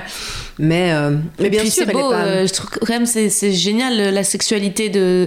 Enfin, c'est bien aussi de. C'est à ça que sert la littérature. Moi, j'ai besoin de cet endroit euh, de flou moral en littérature parfois. Évidemment, oui, oui, vois, bien sûr. ouais, oui, oui. ouais. Oui, oui, ça c'est sûr. Je je non, non, l'idée n'est pas du tout de faire une littérature morale, au Mm. contraire, tu vois. Et, et, euh, et- et je pense, euh, ouais, dans, dans Kérosène, c'est ça aussi qui m'a qui, qui m'a éclaté, c'était d'aller. euh, mais sans faire une littérature morale, en fait, voilà, c'est, mais c'est la grande question Ouais. euh, aujourd'hui des sensitivity readers Ouais. aussi, tu vois, de, de Qu'est-ce qu'on raconte? Qu'est-ce qu'on raconte euh, et, et- et, hum, ouais, en, en sachant que bon. Après, je reste très réaliste. Hein, je pense pas que je pense pas que euh, mes livres changent le monde ou façonnent, mais la fiction façonne le monde Mm. d'une façon générale. Et donc, c'est quelle responsabilité euh, euh, j'ai là-dedans? Essayer d'avoir un, un petit regard critique sur soi-même et Mm. sur sur maintenant. euh, euh, et, et ouais, de me dire, c'est vrai que ça m'emmerderait de, de, de, de reproduire des, des clichés, euh, que ce soit des clichés racistes, euh, misogynes, validistes. Enfin voilà, tous ces tous ces trucs-là dans lesquels moi j'ai été, Mm. par lesquels moi j'ai été façonnée. J'ai- J'aimerais bien arriver à ne pas, à ne pas, ou à moins les transmettre. Ne pas les transmettre du tout, je crois que c'est- compliqué parce que j'écris quand même de là où je suis euh, avec, avec l'éducation que j'ai eue. Moi, je trouve ça plutôt libérateur, ta littérature. Et Kérosène aussi. Euh, Kérosène, c'est complètement euh, fou. euh, alors, c'est complètement libre. Ça, je, je me suis dit, euh, c'est une espèce de recherche euh, vers l'interdit aussi, vers euh, qu'est-ce qu'on n'a pas le droit de dire, de ressentir, de euh, d'exprimer. Euh, ouais, vraiment, il y avait, il y, a- il y a ce ça m'échappe, j'y pensais pendant que tu parlais. C'est pas, c'est l'interdit et c'est, il y a, y a, quelque chose de l'animalité vraiment. Et tu vois, c'est incroyable en discutant avec toi que tu me dises que tu es grandi avec des animaux parce que c'est vraiment ce qui se ressent aussi euh, de, de toi, c'est ce côté euh, hyper organique. Je sais pas si tu as vu le film sur l'âne là. Non, j'ai envie, j'ai ah, super envie. Il faut absolument que tu le vois, Adeline, euh, OU.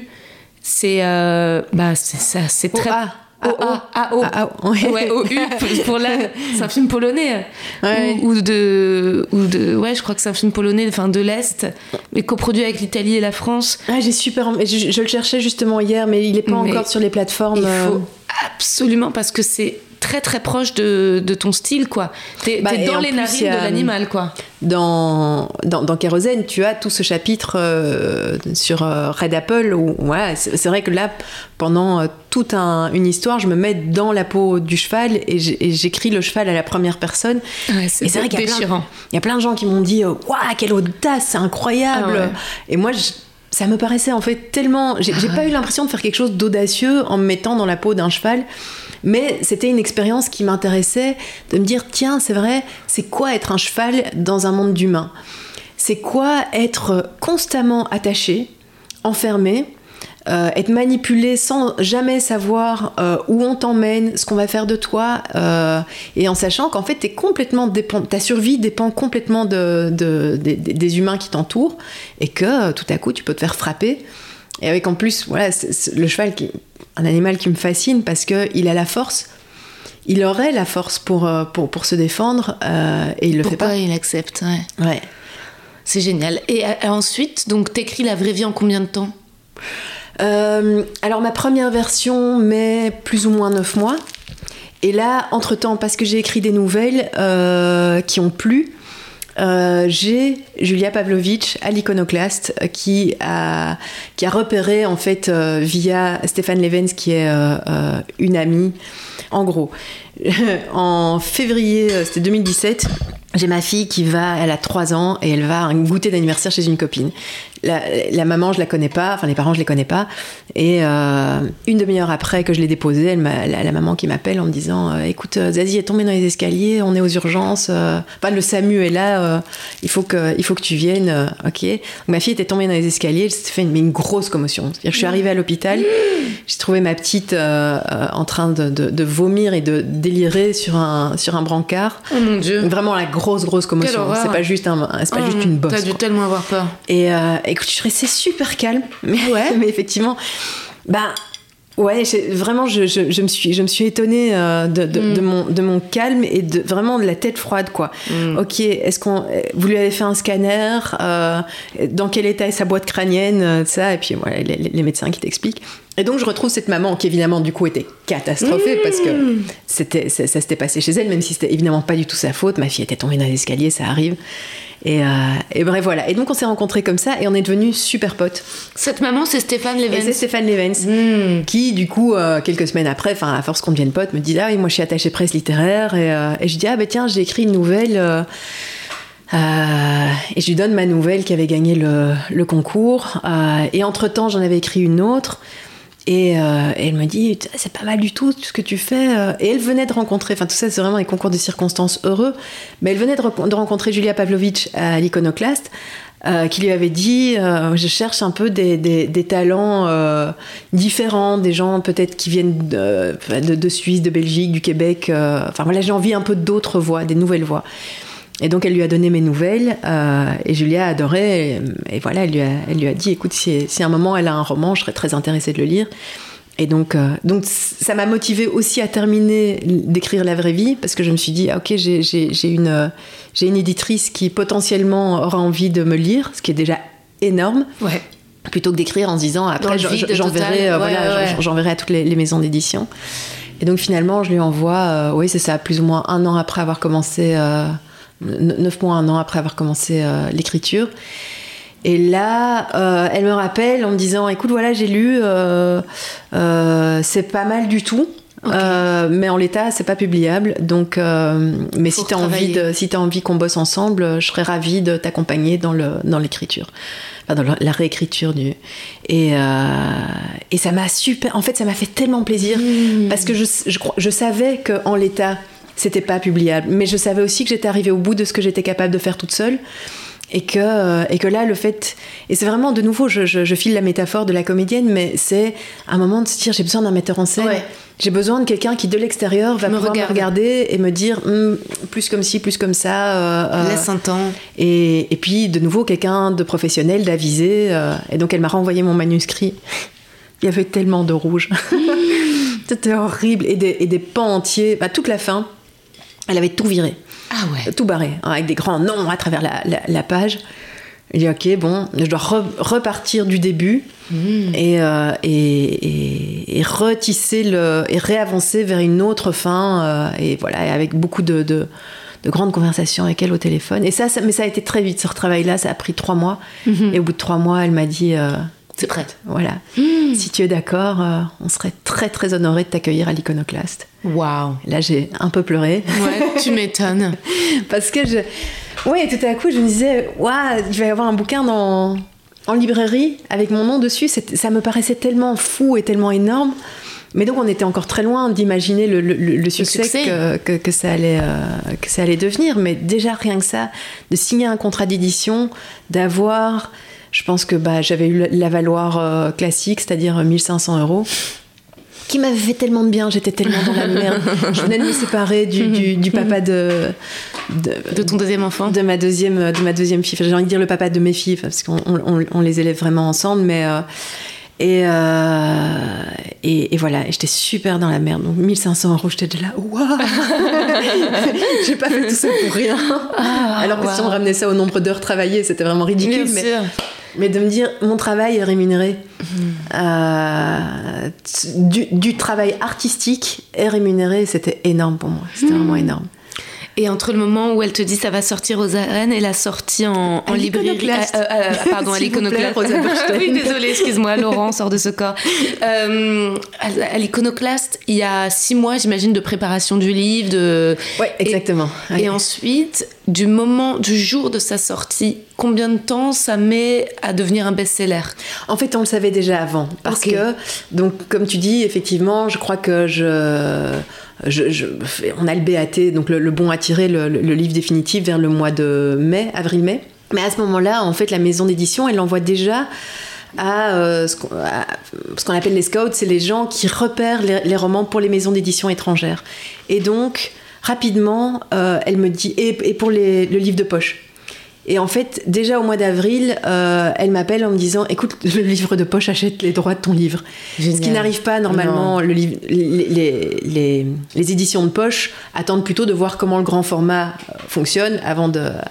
Et là, donc c'était déjà, c'était déjà énorme. Et, euh, et en plus, il, il- il donnait une grosse avance pour. euh, donc, donc ça, c'était fou. Et une maison d'édition italienne qui veut, qui veut aussi déjà les droits du, livre. Donc ça, c'est fou. Ça, vraiment.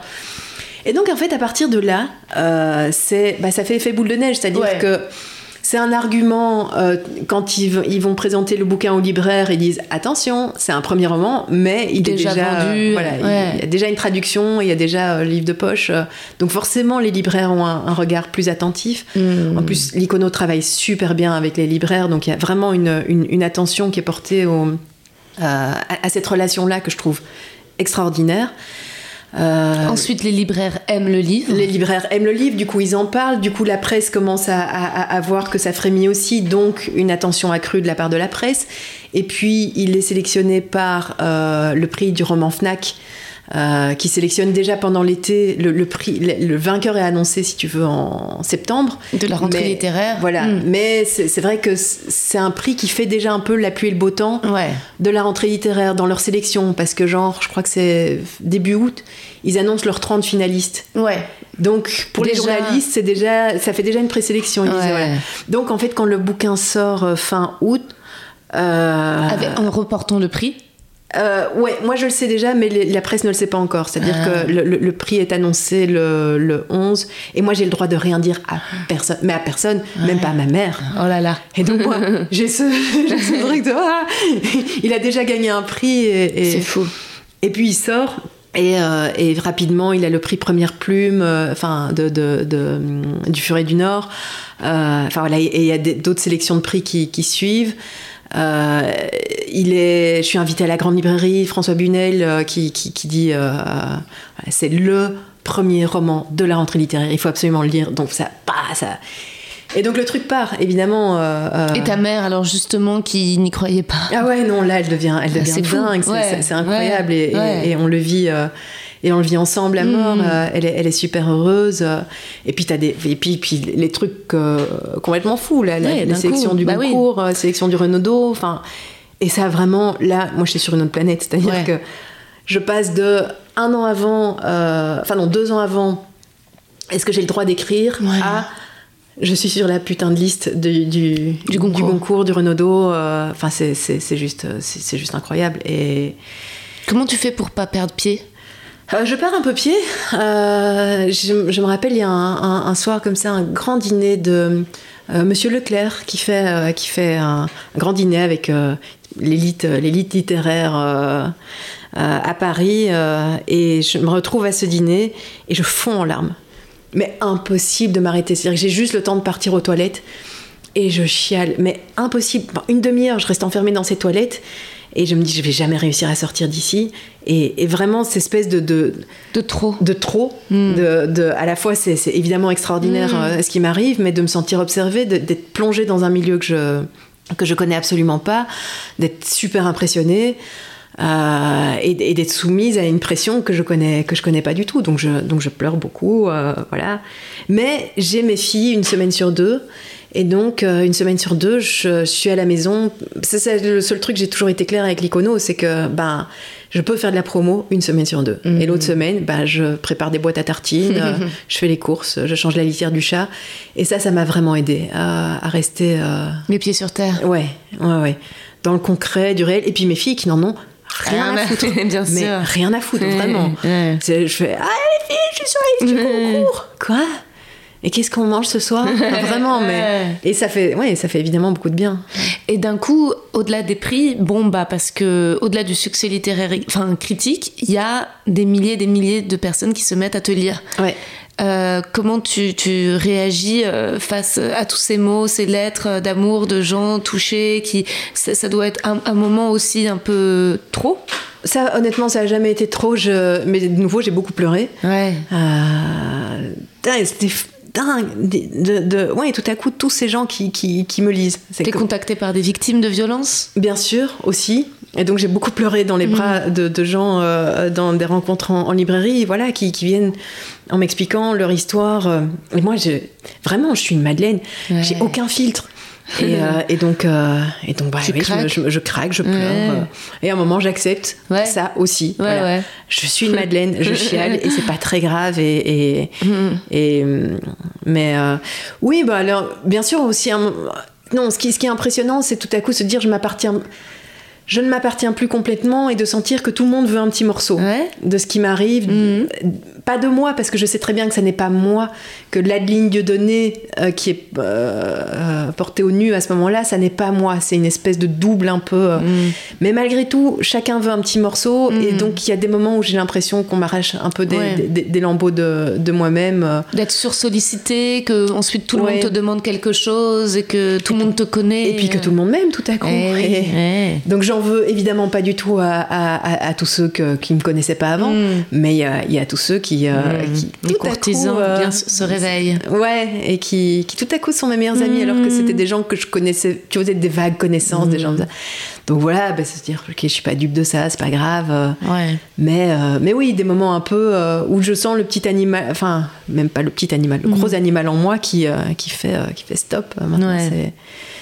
Mais bon, ça va, je, je, fais mes courses. euh, Oui, euh, c'est heureux, on, me reconnaît. sûr. Oui, oui, et puis surtout, on me reconnaît pas dans la rue. Bien je suis sûr, pas, je suis pas, je suis pas TikTok, Angèle, tu vois. sûr, ouais. Et, et euh, ça, je supporterais pas, vraiment. C'est un truc que je, je supporterais pas du tout. Là, euh, personne me reconnaît dans la rue. je suis jamais. C'est très rare que quelqu'un vienne me voir en me disant, hey, vous êtes Adeline Dieudonné. Mm. Et là, en général, quand ça arrive, c'est pour me dire des, Des belles choses. Des belles choses. Donc, euh, Et avant de passer au questionnaire de Proust, comment, après un tel succès euh, planétaire, tu trouves la force de te mettre à l'écriture d'un deuxième? Ah. Comment ne pas être terrorisé? Eh ben, t'es terrorisé. T'es terrorisé? t'es terrorisé et j'en suis même pas euh, et j'en suis même pas sortie. de ça. Alors bon, Kérosène, ça a été ça a été un- un- une chance folle que j'ai eue, c'est-à-dire que j'avais commencé à écrire un deuxième roman que j'ai jamais terminé. Probablement à cause de cette pression, euh, parce que et tout à coup je commence à essayer de faire des belles phrases et me dire ouais mais euh, Nabokov il écrit comme ça et moi aussi je veux faire du Nabokov et Bon, évidemment c'était normal et, et mon éditrice qui me disait non redescends t'es pas Nabokov. Donc euh, c'est même pas un, un jugement de valeur c'est juste dire fais, fais ce que tu sais faire et, et commence pas à nous faire chier avec euh, à, à- à vouloir faire des donc donc donc ça je- en fait maintenant je- je- j'évolue par rapport à ça c'est à dire que je- j'essaye d'être très exigeante tu vois, enfin, je- c'est même pas que j'essaye, en fait, je suis très exigeante et je dois essayer de trouver la bonne, la bonne dose d'exigence. Parce que c'est sûr que quand tu écris ton premier roman, tu, tu l'écris, euh, tu Au te dis pas, voilà, et tu te dis pas, je vais être lu par les plus grands critiques Ouais. littéraires, euh, par, euh, par 150 000 personnes, par, euh, euh, par, par les jurés de grands prix, euh, forcément. Donc quand tu te remets à écrire, tu dis, ouh, tous ces gens-là vont me lire, Ouais. merde. Et donc, te ça, ça te, observé. tu te sens observé, et donc, donc ça intimide. Donc ce premier roman, j'ai interrompu, enfin ce deuxième roman, j'ai interrompu euh, à cause du premier confinement. Ok. Euh, parce que tout à coup j'arrivais plus à écrire, ça m'a vraiment coupé le. Et donc, euh, et donc j'y arrivais plus, j'y arrivais plus, j'y arrivais plus, j'étais angoissée. Et mon éditrice m'a dit écoute, tu sais quoi, fais-toi plaisir, fais ce, qui te, fais ce que tu aimes. Et c'est vrai que les nouvelles, a priori, c'est le, le genre dans lequel je me sens, mais simplement parce que c'est plus court et que c'est moins intimidant. Et donc elle m'a dit écris tes nouvelles et pff, voilà. Libère-toi de la pression. Voilà, et fais-toi plaisir, retrouve du plaisir à écrire, Mm. et puis on verra bien ce qu'on publie ou pas. Et, et- Exerce-toi. Voilà, Mm. travaille. Mais ne pense pas, ne pense pas à être publié. Ouais. Et donc c'est comme ça que j'ai écrit Kérosène, Mm. dans une- un plaisir, une liberté. Et je pensais pas en fait que ça allait être publié. Mm. Je pensais bien publier un jour un- un- des nouvelles, mais je me disais c'est pour plus tard, c'est oui, euh, ce sera dans quelques années. Mm. Et donc j'écrivais avec cette liberté de ouais, c'est bon. euh, et, et puis en fait, ils m'ont un peu, un peu prise au piège parce que Finalement, c'est euh, parce que publié. finalement, j'ai envoyé euh, Ouais. cet, cet amas de de nouvelles où c'est vrai que j'ai commencé à tisser un lien parce que ça m'amusait. Je me disais, ah oui, mais tous ces personnages pourraient se rencontrer, tac, tac. Et voilà. Et puis ils m'ont fait, bah c'est bon, tu l'as ton deuxième roman. Hmm. Et je dis, non, c'est pas un roman. Non, mais enfin, c'est bon, on peut, mais, mais c'est un livre, on peut le publier. Je dis, ah ouais, ouais, d'accord. Hmm. Et donc, euh, donc deuxième roman, c'est maintenant que je le, je le termine seulement. Parce que moi, je considère réellement comme mon deuxième roman. Comment tu fais pour ne pas. Tu t'en fous d'un coup des critiques qui disent. euh, qui critiquent Kérosène, je pense à la violence du masque et la plume, des trucs comme ça. J'ai l'impression que c'est vraiment des débiles boomers à côté de Mhm. la plaque. euh, Enfin. Alors, je l'ai pas écouté. Ah ouais, ouais. Parce que je sais que je me laisse atteindre. Ouais. Donc, euh, donc là, je me suis dit, on m'a suffisamment, euh, on m'a suffisamment prévenu pour que je me dise, ok, ça sert à rien que j'aille. Euh, parce que le, par contre, le premier masque et la plume sur la vraie vie, je l'avais écouté et il avait aussi été assez violent. Enfin, c'est-à-dire que là, c'était c'était moitié-moitié. Il y en avait deux qui avaient été dithyrambiques et deux qui avaient, euh, qui avaient euh, vraiment mais, vomi sur, le, sur, le, le- le truc. Et ça, je m'y attendais pas. Ouais. Moi, j'ai juste vu ma petite euh, Google Alert, le Ouais. masque et la plume, et comme j'avais que des critiques positives, j'y suis vraiment allée la fleur au fusil, et j'étais toute seule un soir chez moi, et j'ai entendu ça, je me suis effondrée, Bien sûr. évidemment. Donc le deuxième, j'ai juste pas écouté. Euh, alors je m'en fous, mais c'est un travail. Hmm. C'est-à-dire que j'arrive pas à m'en foutre. euh, mais je sais, hein, intellectuellement, évidemment, je pense comme toi. Je me dis, bah, et c'est c'est- vraiment, c'est. Hmm. Et, et qui sont-ils Ouais, bien et- sûr. Et, et en plus, franchement, quand j'écoute le masque. C'est pas des belles critiques. Non. C'est-à-dire qu'il y a des gens qui, qui, qui pourraient me critiquer. Euh, tu vois, je pense par exemple à euh, La gêne occasionnée de Bégodeau. Euh, Enfin, Bégodeau et L'homme qui n'a pas de prénom. Où là, il y a une telle qualité de critique que je me dis, franchement, le jour où ces gens-là me démolissent, enfin démolissent un de mes bouquins, j'arrête d'écrire. C'est pas possible. Parce qu'il y a une telle qualité et j'ai tellement d'admiration pour ce qu'ils font, pour le travail euh, euh, qui. Ceci est un message pour la gêne occasionnée, s'il ne détruisez jamais un livres, vous avez une grosse responsabilité. Euh, mais ouais, parce que c'est tellement brillant que je me dis, ok, le, le- le jour où ces gens-là maltraitent ce que je fais, vraiment, ça va me, ça va me détruire. Mais malgré tout, euh, j'ai beau intellectuellement me dire tout ça, j'ai quand même de temps en temps euh, euh, la voix de d'Arnaud Vivian, tu vois, quand je suis en train Mm. d'écrire, qui fait C'est vraiment de la merde, c'est à vomir ce que tu fais. je fais ta gueule, Ouais. juste ferme ta gueule. Mais voilà, ça me, ça, ça- ça me demande du, du, du boulot et, et forcément, et je, Et en fait, je pense que c'est bon signe. Ouais. Franchement, si j'étais euh, si j'étais complètement solide et, et que je me sentais oui, c'est que tu voilà. serais perché, ouais. Voilà, donc euh, donc donc donc c'est bien. Euh, je, je doute je- et je doute tout le temps. Et mais qu'est-ce que c'est fatigant. Le doute. Qu'est-ce que c'est fatigant de lutter contre ça Et je chiale, mais tu t'imagines même pas comme je peux m'arracher les cheveux et pleurer et avoir envie de jeter mon, mon, mon ordi à travers la pièce parce que euh, parce que ouais 150 000 fois je me dis c'est de la merde, c'est vraiment de la merde. euh, Qu'est-ce qui te sauve Qu'est-ce qui te remet sur l'écriture euh, Laisser du temps, laisser passer une journée, te dire aujourd'hui c'est pas la bonne journée, trouver des horaires, manger une date. manger des fruits? Ouais, m'isoler, euh, voilà, et puis vraiment essayer de, d'être gentil avec moi. Euh, mais ça, c'est une douceur que j'essaye de trouver indépendamment de l'écriture, euh, vraiment de, de- de- d'être ma meilleure amie. C'est un truc, euh, ça prend du temps, mais et en fait de lire de plus en plus de meufs et de détruire la, en fait de détruire la misogyne en moi, ça m'aide vraiment. Et de parce que le fait d'admirer d'autres meufs me, me fait, enfin, me fait penser que je peux m'admirer moi aussi. Voilà. Merci Adeline. Je vais passer au questionnaire de Proust rapidement avant de te libérer. Je... J'aurais des petits bruits. T'entends rien? Il y a un petit bruit de travaux légers. euh, oui, je l'entends. Mais... C'est Écoute, pas- c'est la vie, hein. Oui, c'est la vie qui vit. Voilà. Voilà. Moi aussi, je vais être gentille avec moi, je vais avec mon podcast. Adeline, la qualité que tu préfères chez un homme? La gentillesse, La qualité que tu préfères chez une femme? Euh, l'humour. Le principal trait de ton caractère? Ah Merde, j'aurais dû préparer.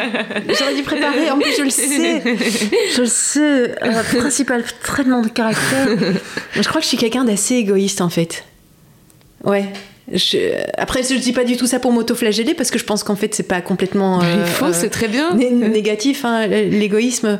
Mais, mais, je, mais si, quand même, il y a des moments où je m'en veux. Euh, mais ouais, je je, je, suis assez, je suis assez égoïste. T'as bien raison. ton occupation préférée Euh, ne rien faire.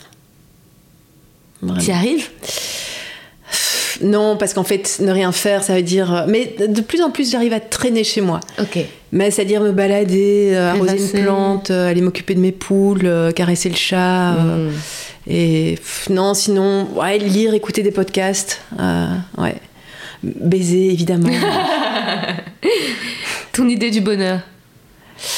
Euh, alors, ben, j'ai mes, j'ai mes trois S. Euh, alors, il y a peut-être d'autres S qui vont s'ajouter, mais quand même, euh, solitude, silence, sexe. Waouh Alors après, c'est que c'est pas toujours compatible avec solitude, mais, euh, mais, mais c'est un peu... euh, ouais, j'aime bien ces trois S. Incroyable. Ça va devenir mes mantras aussi. C'est génial. Oh. Où aimerais-tu vivre? Chez moi. Euh, attends, attends, maintenant je rêve. Non, alors c'est vrai que je fantasme de plus en plus sur le fait de vivre euh, à l'orée d'un bois, euh, euh, dans un, une, une petite maison avec un potager, mes poules, mes chats, mais loin de la ville. Et en même temps, j'ai l'impression que c'est une espèce de fantasme un peu bourgeois. Je suis pas sûre qu'en en vrai, je, je- Mais voilà, Avec un petit pont vers la ville. avec un petit pont vers la ville, ouais, ouais. ouais. Ce que tu détestes par-dessus tout? Oh, Il y a tellement de choses. Euh, là, j'avais envie de dire Dar- Darmanin. C'est clair. Non, mais euh, pff, ce que je déteste par-dessus tout. Pff, La bêtise, c'est con, mais, mais, euh, mais ouais, la, la bêtise, je pense. Ouais. Comment aimerais-tu mourir? Eh ben, tu sais que le premier mot qui me venait en tête, c'était jeune. Et pourtant, je, je, je suis plus tant que ça. Tu vois, je viens, de fêter mes 40 ans, je suis plus jeune. Mais en tout cas, euh, pas trop tard, ouais. Pas trop tard. Et, et si je pouvais l'avoir choisi, ce serait assez cool. Alors, je, je suis pas du tout suicidaire, mais euh, j'aime assez bien. euh, bah, D'ailleurs, je l'ai remis hein, dans, dans Kérosène, mais Romain Gary. euh, qui, qui se tire une balle après avoir dit je me suis enfin exprimé entièrement, c'est quand même cool quoi. Incroyable. C'est. Ouais. Donc, en tout cas, voilà, pas forcément jeune, mais en l'ayant choisi. Ça, ouais. Est-ce que tu as une devise favorite ou une expression, bah, les trois S, ou une, une- une autre que les trois S, un conseil qu'on t'ait donné, qui t'a servi, ou un conseil pour l'écriture auquel tu t'appliques?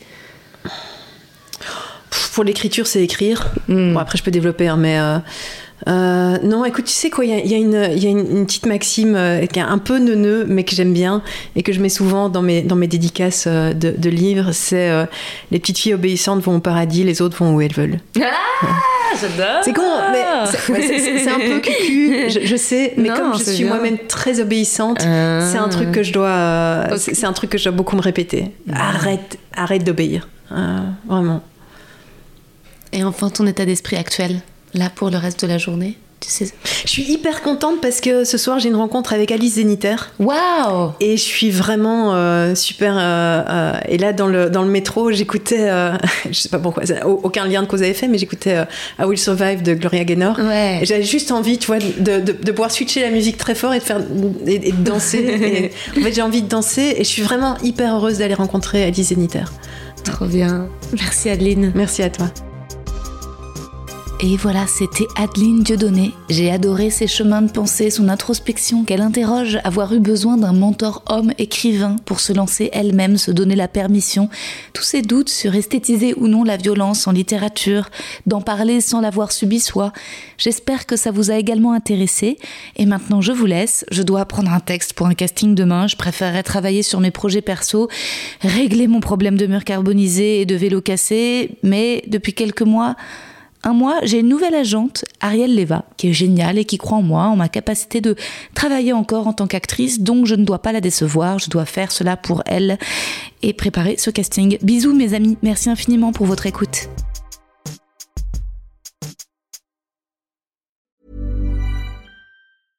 When it comes to your finances, you think you've done it all. You've saved, you've researched, and you've invested all that you can. Now it's time to take those investments to the next level by using the brand behind every great investor, Yahoo Finance. As America's number one finance destination, Yahoo Finance has everything you need, whether you're a seasoned trader or just dipping your toes into the market. Join the millions of investors who trust Yahoo Finance to guide them on their financial journey. For comprehensive financial news and analysis, visit yahoofinance.com, the number one financial destination, yahoofinance.com. Vous avez aimé cet épisode? N'hésitez pas à le dire en faisant une petite story, en taguant mon compte et celui du podcast, at que je veux ken sur Insta. Vous pouvez également soutenir mon travail en venant voir mon spectacle, en lisant mon livre et en commentant sur YouTube les replays vidéo de mes chroniques sur France Inter. Je suis tous les mardis dans Zoom Zoom Zen. Merci, bisous.